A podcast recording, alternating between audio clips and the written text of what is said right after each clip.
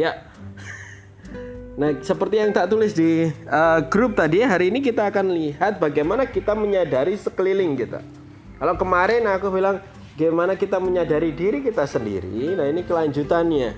Sebenarnya ada dua bahan yang ini kemungkinan kalau kita cukup waktu tak jadiin satu sekalian hari ini.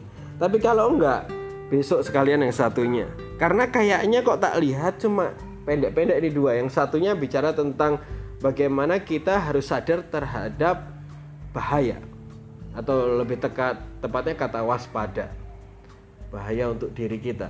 Nah, yang sekarang hari ini saya mau ajak teman-teman untuk belajar sedikit tentang keuntungan atau kita menyadari untuk memberi keuntungan kepada sekitar kita. Nah, ini yang sangat uh, kita perlu gali juga dan setelah itu kita aplikasikan. Yuk, ayat pertama kita hari ini adalah 1 Korintus 10 1 Korintus 10 ayat 24. Yang sudah dapat katakan amin. Yang belum katakan angel. Angel. 1 Korintus 10 10 ayat 24. Jangan seorang pun mencari keuntungannya sendiri, tetapi hendaklah tiap-tiap orang mencari keuntungan orang lain. Nah, tadi tadi kita udah awali sedikit menyinggung tentang bagaimana kita berbuat baik ke orang lain. Gimana kita uh, melakukan sesuatu bagi orang lain dan kita akan sebenarnya diskusi ini sedikit mengarah ke situ. Nah, dari kata kita di sini dikatakan bahwa harus mencari keuntungan orang lain. Tiap-tiap orang mencari keuntungan kalau mau di dari bahasa aslinya tiap-tiap orang mencari keuntungan tiap-tiap orang lain. Mengambil keuntungan mungkin ya. Mencari keuntungan. Nah, ini yang kita mau bahas lebih dalam untuk memahami sebenarnya apa yang dimaksud Paulus untuk mendorong kita untuk berpikir soal orang lain. Nah, kata keuntungan di sini dan ini menarik jarang aku temukan bahasa asli langsung bahasa Indonesia-nya itu bisa banyak kata. Dan ini satu kata di Yunani bisa langsung kata keuntungan orang lain gitu. Satu kata tok di Yunani. Dan itu katanya adalah heteros. Ya. H E T E R O S. Cuma anehnya ketika di breakdown kata heteros itu nggak ada arti kata keuntungannya. Heteros itu artinya adalah tiap-tiap orang. Dan tak coba cari ternyata memang keuntungan di ayat itu benar-benar nggak ada bahasa asli. Dari B, BLV nggak ada. Jadi itu jadi satu. Tetapi di dalam referensi bahasa Indonesia itu dijadikan satu kata heteros. Nah sehingga ini agak kalau orang nggak hati-hati dikira heteros malah arti keuntungan tapi bukan. Nah kalau nggak hati-hati. Nah, untuk kita lebih dalam, kita lihat perkataan Paulus yang hampir mirip mengarah ke hal ini juga di Filipi. Filipi 2 Filipi 2 ayat 4 Dan janganlah tiap-tiap orang hanya memperhatikan kepenting, kepentingannya sendiri tetapi kepentingan orang lain. Dan dia pakai kata yang sama lagi. Ini dari kalau di bagian terakhir ya tetapi kepentingan orang lain. Ini kepentingan orang lainnya. Dia pakai kata heteros hekastos. Ini apa ini? heteros eskastos hekastos tapi heteros sama hekastos itu kayak kalau dalam bahasa Indonesia persamaan kata. Juga bilang setiap orang tiap personal gitu. Nah itu membuat aku bertanya-tanya loh bentar ini gimana sih? Maksudnya disuruh cari keuntungan orang lain tetapi tidak benar-benar ada penjelasan yang bagian mana yang harus kita untung bagian mana ya kan Eh, kayak apa? Iya, yang kita harus lakukan ke orang lain. Jadi kalau dalam bahasa Indonesia sederhananya kita lihat ya keuntungan ya, ya, hal yang menguntungkan bagi orang lain. Kalau dari bahasa aslinya eh bahasa Indonesianya. Nah, kita lihat tetapi di ayat ini kalau dalam bahasa Inggris itu coba salah satu bacakan di dalam bahasa Inggris yang ayat 4-nya. Each of you should look not only to your own interests, but also to the interests of others. Ada yang pakai KJV? PJV. Look, not every man on his own things, but every man also on the things of others. Di situ yang agak miss di KJV ada of the things. Dan malah di situ ada bahasa aslinya. Bahasa aslinya lucu bacanya cuma oh cuma oh ada di atasnya gitu. Tapi bacanya ho. Ya. Nah artinya apa? Artinya adalah kalau bahasa Inggris kayak eh gitu sesuatu. Nah aku mulai bertanya-tanya loh sesuatu yang mana? Oh ini pasti ngarah ke sebelumnya nih. Sebelumnya pasti Paulus ngomongin sesuatu nih karena kalau sebelum sesudahnya dia ngomongin oh sesuatu. Nah kita balik agak naik ke atas sedikit ayat 3 ya? Dan tidak mencari kepentingan sendiri atau pujian-pujian yang sia-sia. Sebaliknya hendaklah dengan rendah hati yang seorang menganggap yang lain lebih utama dari dirinya sendiri. Siapa yang tangkap? E-nya apa di situ?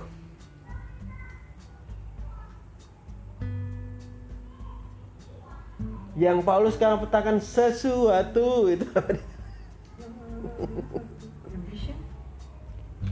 kepentingan diri sendiri dan pujian-pujian. Ini mau dibalik daripada jangan pernah mencari keuntungan dan pujian-pujian untuk diri sendiri, sebaliknya usahakanlah kepentingan dan pujian bagi orang lain. Ini sempat jadi diskusi saya dan Pak Bren, seorang pemimpin itu bedanya pemimpin yang beneran sama enggak. Kalau yang enggak, dia mau orang banyak ngikut dia supaya dia yang lebih termasyur. Tapi pemimpin yang benar adalah dia mau memimpin orang lain supaya orang lain termasyur. Bukan dirinya. Jadi bukan pujian-pujian untuk dirinya. Nah, saya mau sedikit bongkar kata kepentingan sama pujian. Kita lihat dari bahasa aslinya lagi. Kepentingan di sini itu bicara tentang eh sorry, eh, katanya adalah eritea. Ya, E R I T H E I A. Ini kepentingan. Ayat 3. Artinya adalah keutamaan.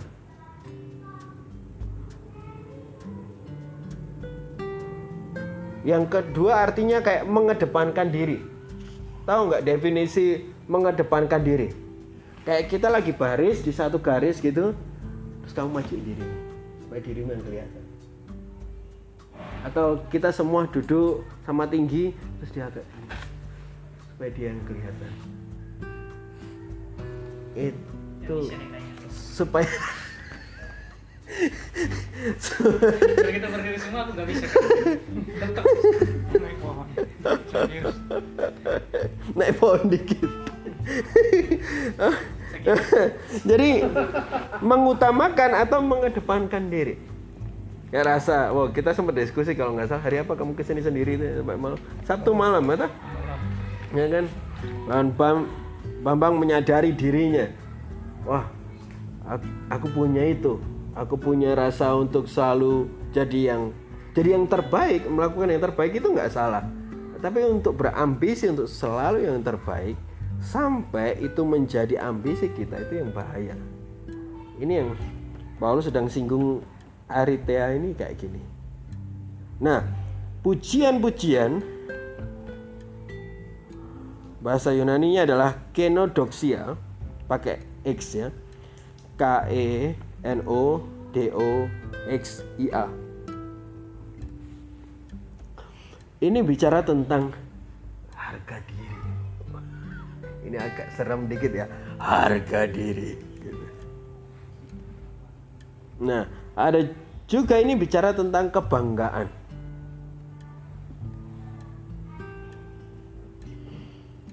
Poin dari puji-pujian atau Pujian-pujian, puji-pujian itu. Nah, kalau mau saya simpulkan ya dari temuan-temuan kata-kata aneh-aneh ini, gitu. Paulus mau ngomong gini, ini dengan kata-kata saya, jangan mengutamakan, mengedepankan diri kita sendiri, jangan mengutamakan harga diri dan membanggakan diri sendiri, tetapi mengutamakan, mengedepankan dan membanggakan orang lain di sekitar kita.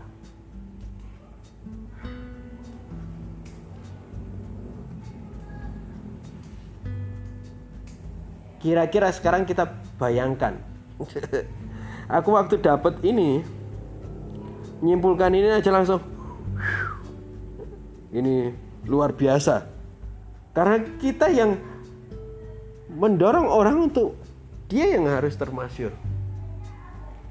Dia yang orang kenal, dia yang harus membanggakan. Ya. Dia yang harus menjadi utama. Kita harus mengedepankan mereka. Wah ini siapa yang berdiri sama saya untuk bilang ini sulit?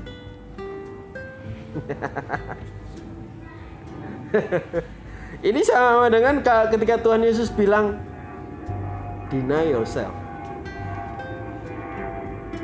Kedepankan kepentingan Tuhan dan orang lain. Pak Prince sedikit buat statement tadi ya kasih Tuhan dan kasih orang lain tidak ada di situ sebut kasih diri sendiri nggak masuk di situ. Dan Paulus mencoba untuk me- membelokkan mengkoreksi arah hati dari jemaat Korintus jemaat Filipi orang-orang percaya pada masa itu untuk ayo berhenti untuk itu.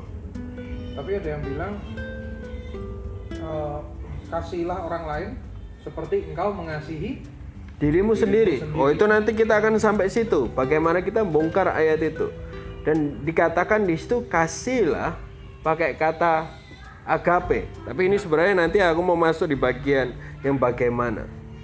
Karena kita harus terima agape dulu sama Tuhan. Mengasihi dirinya di situ disebutnya adalah bagaimana kita bisa memahami agapenya Tuhan di dalam diri kita.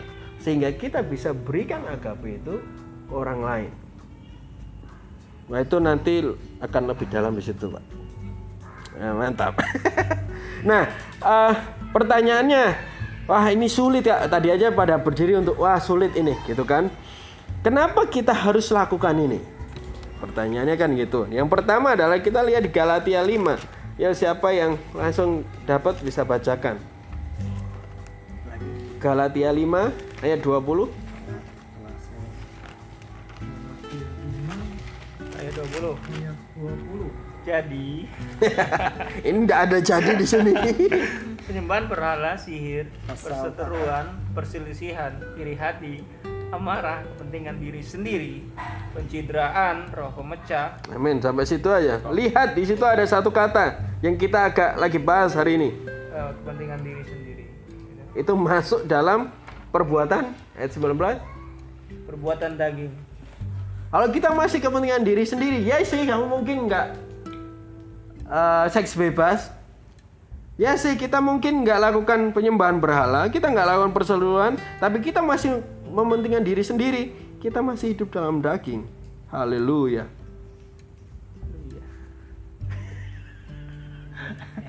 Haleluya. Amin. Amen. Jadi wow gitu. Kenapa Paulus sangat concern di sini? Karena ini salah satu kehidupan daging. Jadi kalau kenapa kita harus berusaha ini? Ini kita tinggal pilih kita hidup dari daging maupun roh di sini. Ya. Kenapa ini juga penting? Siap untuk masuk yang berikutnya? Lihat di Yakobus 3.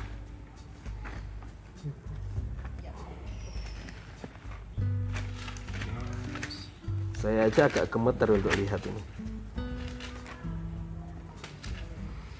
Yakobus 3 ayat 14. Sandi, yuk baca San. Jika kamu menaruh perasaan iri hati dan kamu mementingkan diri sendiri, jangan kamu memegahkan diri dan janganlah berdusta melawan kebenaran. Ayat 15. Itu bukanlah nikmat yang dari datang dari atas, tetapi dari dunia, dari nafsu manusia, dari setan-setan. Kalau mementingkan diri sendiri itu bukan dari Tuhan tapi dari siapa? Hantu. Disebutkan itu bukan dari atas, itu dari setan-setan. Ya, Yakobus 3 ayat 14 dan 15. Kalau kita masih mementingkan diri sendiri, wah itu dari setan, itu dari iblis.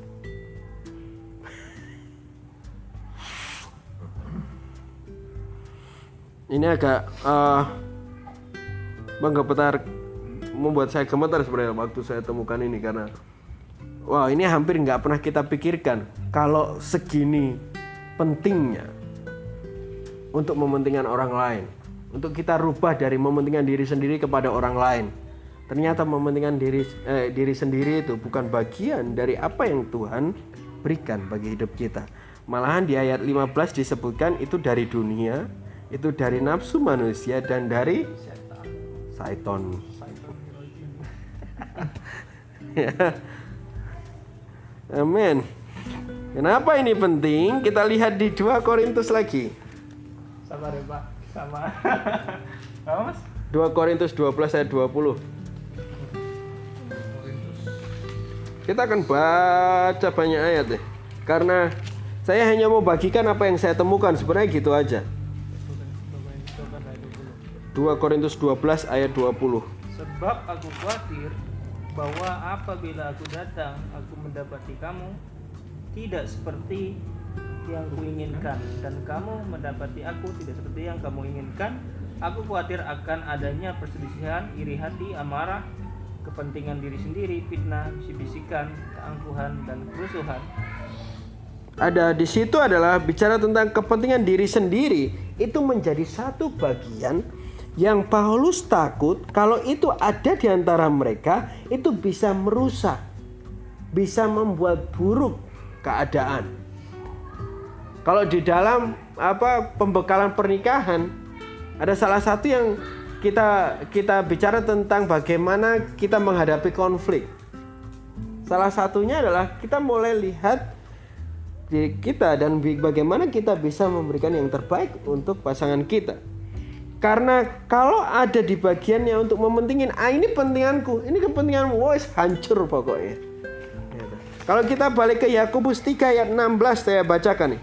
Sebab di mana ada iri hati dan mementingkan diri sendiri, di situ ada kekacauan dan segala macam perbuatan jahat. Kenapa Paulus juga concern di sini untuk hal itu jangan sampai ada di antara dia dan jemaat Korintus? Karena itu bisa membawa kekacauan.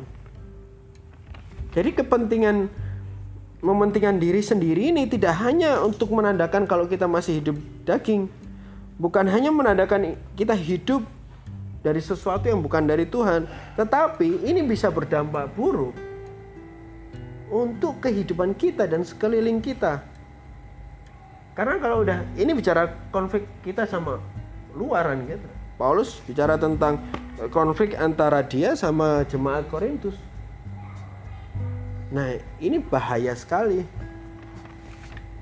Mementingkan ini seperti halnya yang terjadi sama anak-anak kadang anak-anak kecil itu. Oh ini punya aku, ini aku yang ini, aku yang lebih enak. Aku yang... Mereka masih mikirin diri sendiri. Nah, mosok pertanyaannya kita yang sudah jenggotan ini masih berperilaku kayak gitu yang punya kerajaan surga. Anak-anak kecil itu.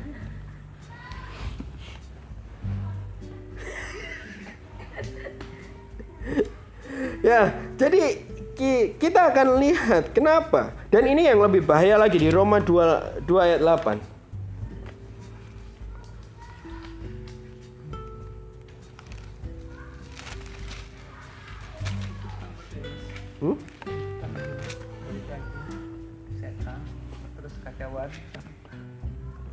Kalau yang dari setan itu pasti ujungnya kekacauan. Karena kata aslinya pun memang chaos. Kekacauan. Ya. Roma 2 ayat 8 Tetapi murka dan geram kepada mereka yang mencari kepentingan sendiri, yang tidak taat kepada kebenaran, melainkan taat kepada kelaliman. Tetapi apa itu di situ? Mur Murka dan geram. dan geram untuk mereka yang mencari kepentingan mereka sendiri. Terakhir adalah bahayanya kalau kita terus stay di kepentingan diri sendiri. Tuhan murka dan geram di situ. We e e e e e.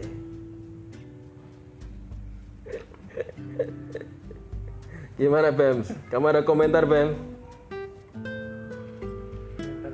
Sekali Dan saya buat poin ini bukan opini saya ya. Ini benar-benar apa firman Tuhan bilang tentang kepentingan diri sendiri. Makanya kenapa Paulus keras banget untuk bilang kamu harus rubah. Jangan pentingin dirimu sendiri, harus pentingin orang lain. Lihat setiap setiap orang di sekitarmu dan apa yang kita bisa lakukan untuk mereka. Gitu. Nah, ini adalah bagian bagaimana kita harus mencari sesuatu yang bisa kita lakukan untuk mengedepankan orang lain supaya orang lain bisa menjadi yang utama. Supaya orang lain bisa memiliki harga diri mereka. Bagaimana orang lain bisa menjadi sebuah kebanggaan sekitar kita. Nah, ini untuk melihat sekitar Nah, kalau kita punya hal ini, teman-teman, ini akan mengubahkan cara kita berbuat baik. Tadi kita sedikit menyinggung soal nggak jemu-jemu berbuat baik. Kita sedikit, kadang kita membantu orang lain itu tanpa adanya, aku bilang tujuan tanpa adanya kayak tujuan yang ditaruhkan Tuhan di dalam hidup kita bagi seorang itu. Jadi akhirnya kita hanya membantu apa pun yang kita bisa lakukan, tetapi tanpa ada sebuah goal atau progres yang kita coba untuk kita taruhkan dalam hidup dia, yang Tuhan taruhkan dalam hidup kita. Contohnya seperti ini.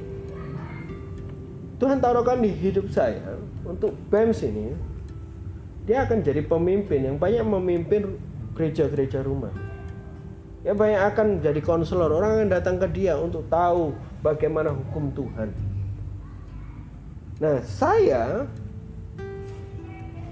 saya mungkin punya hal-hal dalam hidup saya yang mungkin bisa untuk alasan untuk saya bisa fokus ke diri saya. Tapi saya harus menanggalkan hal itu. Saya harus mengorbankan waktu saya untuk karena duduk sama dia untuk boleh main sama dia mungkin atau uh, ngobrol sama dia atau membantu dia secara sekolahnya untuk raih goal itu. Nah, goalnya dari Tuhan tadi. Sama-sama nemenin belanja deh. Kalau nemenin belanja tanpa goal, nanti yang ada adalah kita capek. Tapi kalau belanja itu karena goal untuk kamu bisa bangun hidup orang ini, anggap Sandi. Tuhan taruh hati hatimu untuk Tuhan mau bangun hidup Sandi menjadi orang yang uh, akan banyak dipakai Tuhan untuk anak-anak muda. Tetapi Sandi ini hidupnya masih belum, anu, belum baik gitu. Sekarang bukan Sandi ini ya, Sandi yang lain. Sandi Morse. Sandi Morse. ya. Dan saya mau bareng belanja sama dia karena tujuan saya jauh ke yang depan tadi. Saya mau belanja sama dia karena saya mau bangun hubungan semakin dekat. Saya mau belanja sama dia supaya dia tahu juga kehidupanku. Supaya aku punya waktu juga ngobrol sama dia. Saya masih ingat Bem sempat ngomong aku, Wah aku mau ke gereja A sama si B. Gereja A sama si B gitu. Sebenarnya dia nggak butuh ke gereja lagi, wong itu gerejanya sore setelah kita ibadah bareng di panti asuhan. Jadi dia mau ke gereja A sama si B ya sore hari. Dan saya sedikit uh, merasa luar biasa dia punya hati di mana dia mau ke gereja bareng karena dia fokus sama si B-nya. Dia mau punya waktu ngobrol sama si B. Dia mau punya waktu untuk dia mau uh, lihat ke kehidupan si B sekarang kayak gimana. Karena ada hati Tuhan yang ditaruhkan di Bam. Nah ini yang disebut bagaimana kita dan BEMS bisa istirahat sore itu. Kan dia udah ibadah pagi. Ngapain dia sore ibadah lagi gitu. Capek-capekin. Tetapi karena ada hal yang utama bagi mengutamakan si B ini. Untuk hal yang utama bagi dia. Dia korbankan waktunya untuk lakukan itu. Sesederhana itu. Ini. Paham kan? Paham, Cak? Paham, Fem? Cuma terkadang banyak orang untuk waktu saja nggak mau berkorban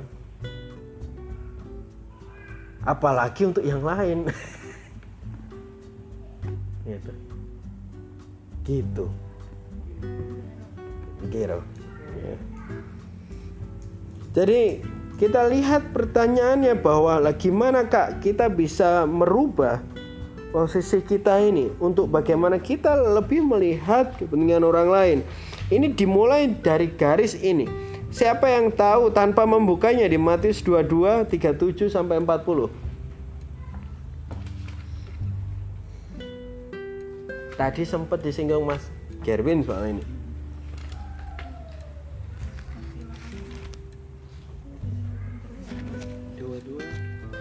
Tiga tujuh sampai empat puluh.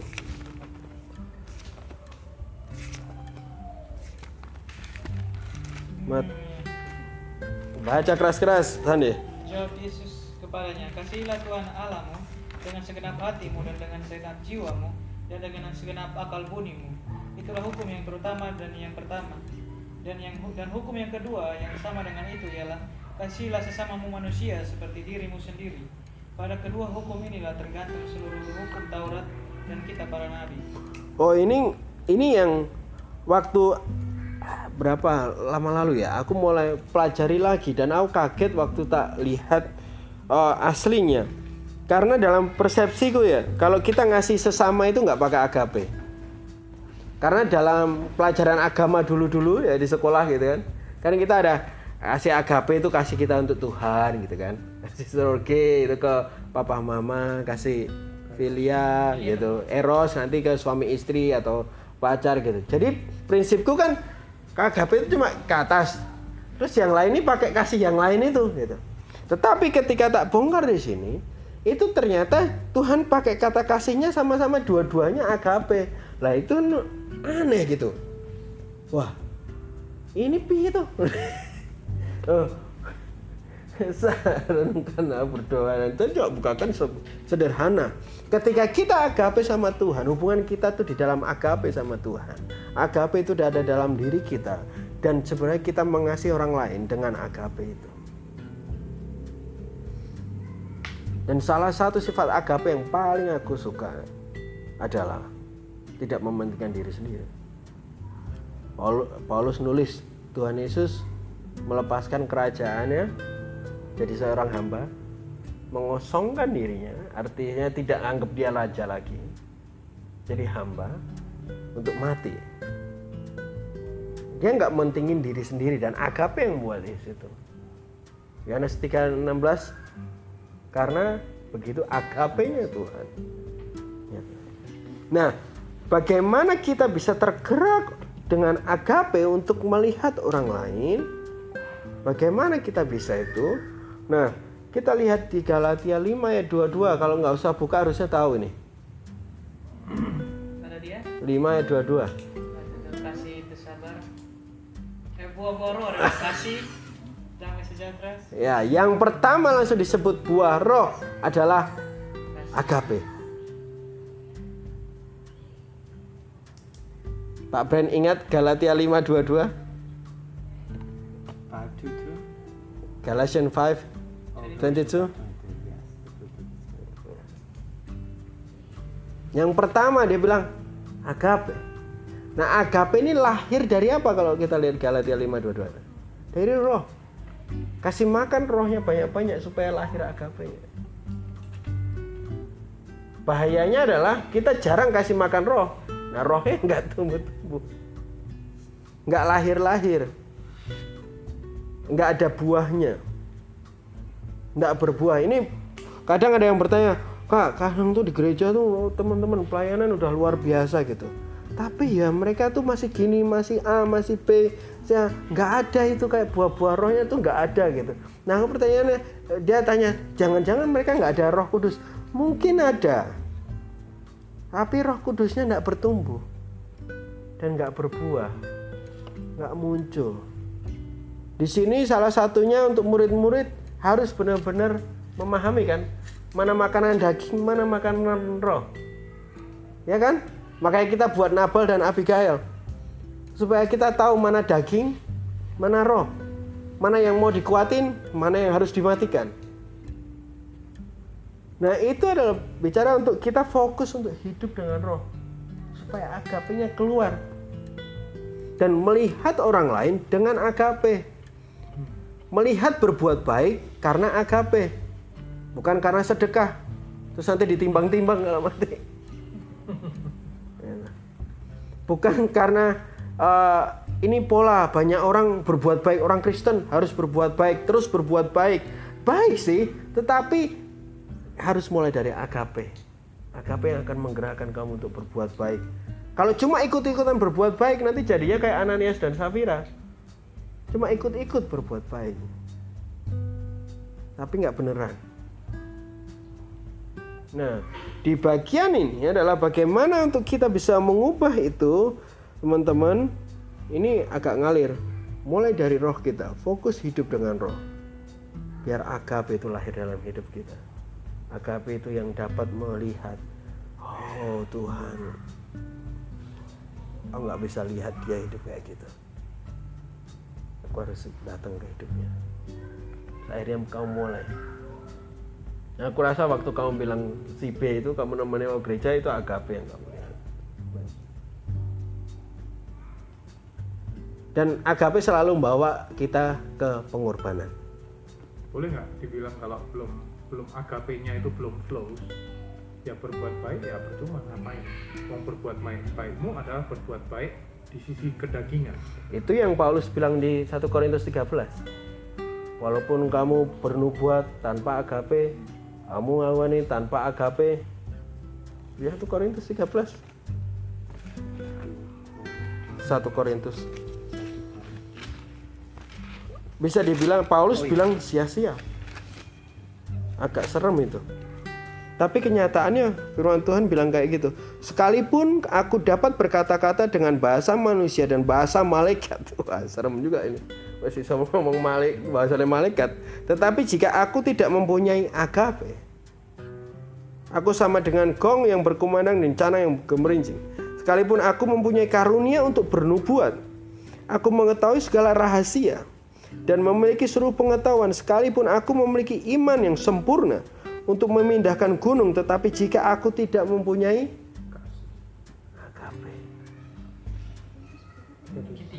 itu sama sekali tidak berguna. Ayat 3 lebih aneh. Dan sekalipun aku membagi-bagikan segala sesuatu yang ada padaku, bahkan menyerahkan tubuhku untuk dibakar, tetapi aku tidak mempunyai agape sedikit pun tidak ada faedahnya. Dan sifat agape yang kedua itu yang saya juga suka adalah dia tidak menuntut respon balik. Wah itu serem. Level kasih apa itu? Kasihnya Yesus. Makanya disebut itu kasih Tuhan. Makanya itu Tuhan tuh keren di Matius 22 itu. Dia buat kasihlah Tuhan Allahmu dulu karena kita harus fokus di flow yang di sini dulu Habis itu baru kita bisa flow bersama. Gitu. Karena itu cuma bisa kita dapat dari Tuhan. Tidak bisa. Untuk yang kita untuk lakukan apa yang Paulus teguhkan bagi kita hari ini. Aku cuma pikir, wah ini tanpa agape nggak mungkin aku bisa mengutamakan orang lain. Kalau aku pun cuma pakai kekuatan dan kasihanku sendiri, bisa mungkin, tapi nggak akan tahan lama.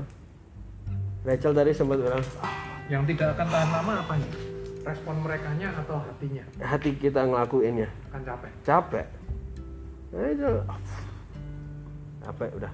Stop lah, nggak berubah-berubah. Wah, itu Paul, ini titik dasarnya.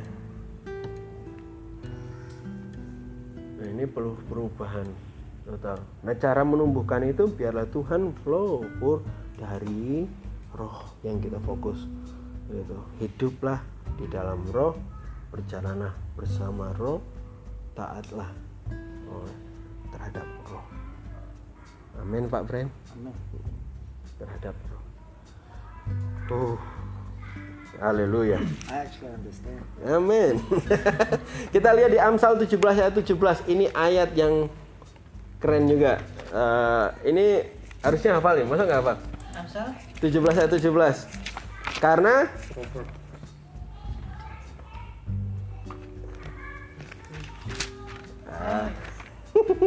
yang Seorang sahabat Nabi eh,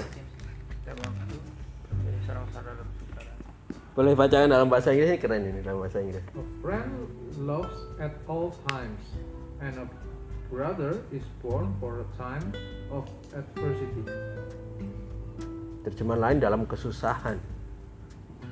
Itu lahir dalam kesusahan.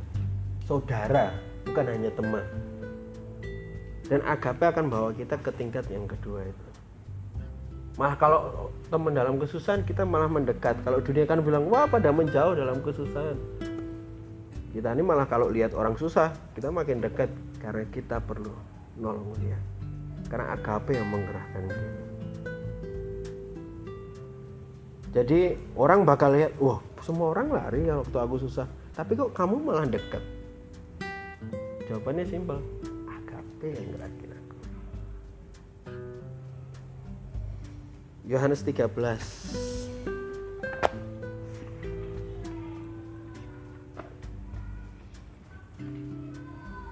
Yohanes 13 ayat 34 dan 35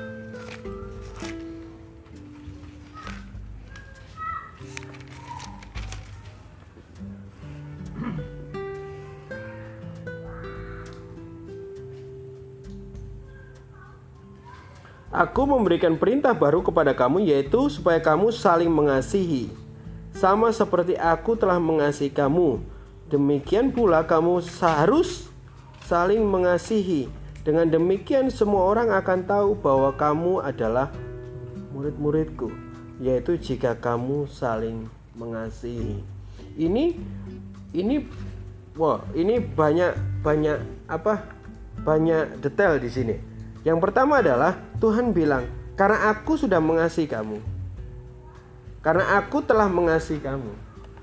Jadi demikianlah kamu harusnya mengasihi orang lain.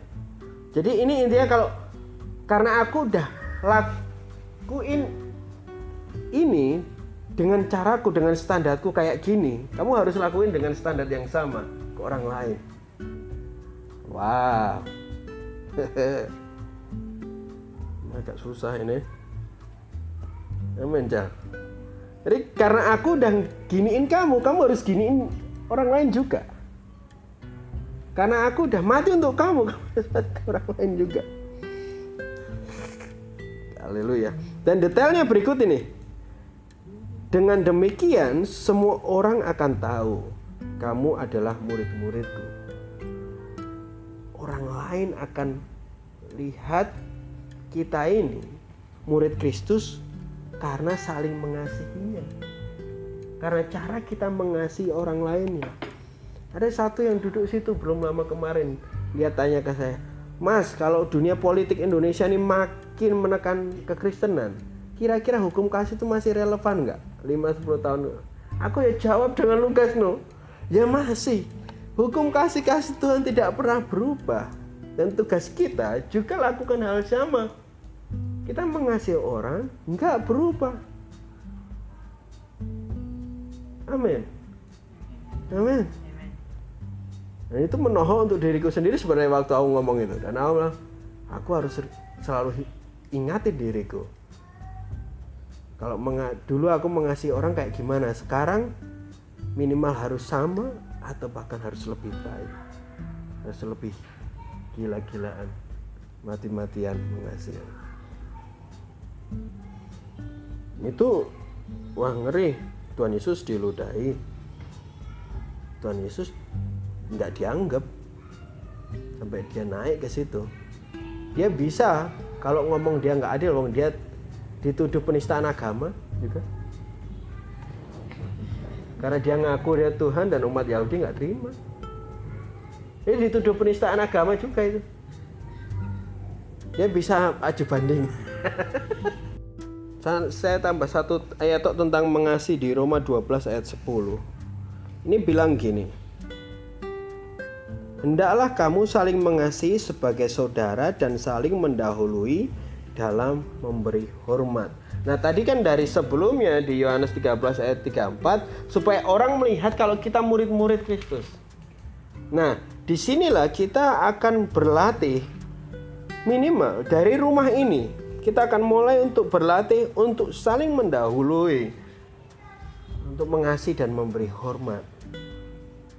Aku duluan yang ngasih kamu. Nanti kabeh duluan duluan itu duluan mengasihi gitu. Ya. Dan kita akan mulai dari situ untuk kita lihat sekeliling kita seberapa penting. Mulai dari kepentingan orang lain. Contohnya kalau sudah kira-kira akan ada banyak orang datang saya dengan mudah sebenarnya untuk bisa tiduran di kursi ini sendiri gitu nyantai. Gitu. Nah, orang harus ambil-ambil kursi padahal ini kursi panjang cuma untuk saya tiduran gitu. Orang lain harus ambil ambil kursi mereka. Ini ini hal-hal sederhana untuk bicara tentang mementingkan diri sendiri atau enggak gitu. Eh, belajar untuk melayani orang lain terlebih dahulu misalnya kayak di meja makan gitu kan. Eh, siapa ya bantuin. Oh Pak Kevin mau Pak Pak Kevin ngambilin aku tadi kan dia. Karena saling saling duluan saling mencoba gitu. Tapi enggak gitu kan kita mementingkan orang lain. Kita coba lihat apa yang kita bisa lakukan untuk orang lain dulu. Baru habis itu kita lihat diri kita. Apa yang kita bisa layani untuk orang lain duluan. Apa yang kita bisa majukan duluan. Eh apa yang kita bisa lakukan duluan untuk memajukan orang ini? Gitu. wah itu eh, hal yang luar biasa. Kalau itu bisa mulai dari ekosistem keluarga kita di sini. Nanti lama kelamaan itu akan jadi pola hidup kita di luar sana untuk kita bisa terus maju untuk kita bisa terus mengasihi orang lain. Jadi kalau di dalam tag hari ini saya bilang melihat sekeliling ini bukan bicara soal alam Eh, bukan pak alam ya tapi nature lingkungan Pak Alam, Pak Alam, nanti Pak Alam dengerin, wah aku dipanggil lagi. Ini bukan bicara soal lihat lingkungan, tapi bicara soal manusianya. Gitu. Pernah ada LSM LSM yang lingkungan itu kan di mall-mall kadang datang ke saya gitu, Mas boleh nyumbang nggak? Mau nyumbang nggak? Gitu. Wah saya lebih mending investasi dan nyumbang ke orang ya, supaya hidup orang-orang ini berubah. Dia bisa memperlakukan alam dengan baik. Kita mati-matian habisin al, duit pak untuk si alam untuk keadaan lingkungan. Tapi orangnya nggak mengalami perubahan cuma sama aja tinggal tunggu waktu tok semuanya itu. Tinggal tunggu waktu tok habis. Karena kehidupan orangnya nggak dibarui salah satu yang dapat membarui orang kehidupan orang hanyalah Roh Kudus di dalam dia akan mengubahkan banyak. Yesus bilang Roh Kudus akan menolong engkau untuk hidup dalam kebenaran. Roh Kudus akan menuntun engkau untuk taat akan firman-Ku. Roh Kudus yang akan menegur dan menghibur. Dan itu kalau setiap orang bisa memiliki hal itu, mereka bisa punya kehidupan yang berubah, otomatis. Saya bilang. Jadi ini memang bukan bicara tentang sekitar lingkungan kita, tapi ini bicara bagaimana kita menginvestasikan hidup kita untuk orang lain. Tidak lagi berhenti dan no longer mengutamakan diri sendiri. Amin. Nggak lagi cuma mengedepankan diri sendiri. Nggak lagi bagaimana kita hanya berurusan memperjuangkan harga diri kita nggak lagi cuma berjuang supaya kita menjadi diri yang membanggakan tapi bagaimana kita rubah itu semua kita lakukan untuk orang lain. Mengutamakan orang lain mengedepankan membuat orang lain bisa dibanggakan melakukan itu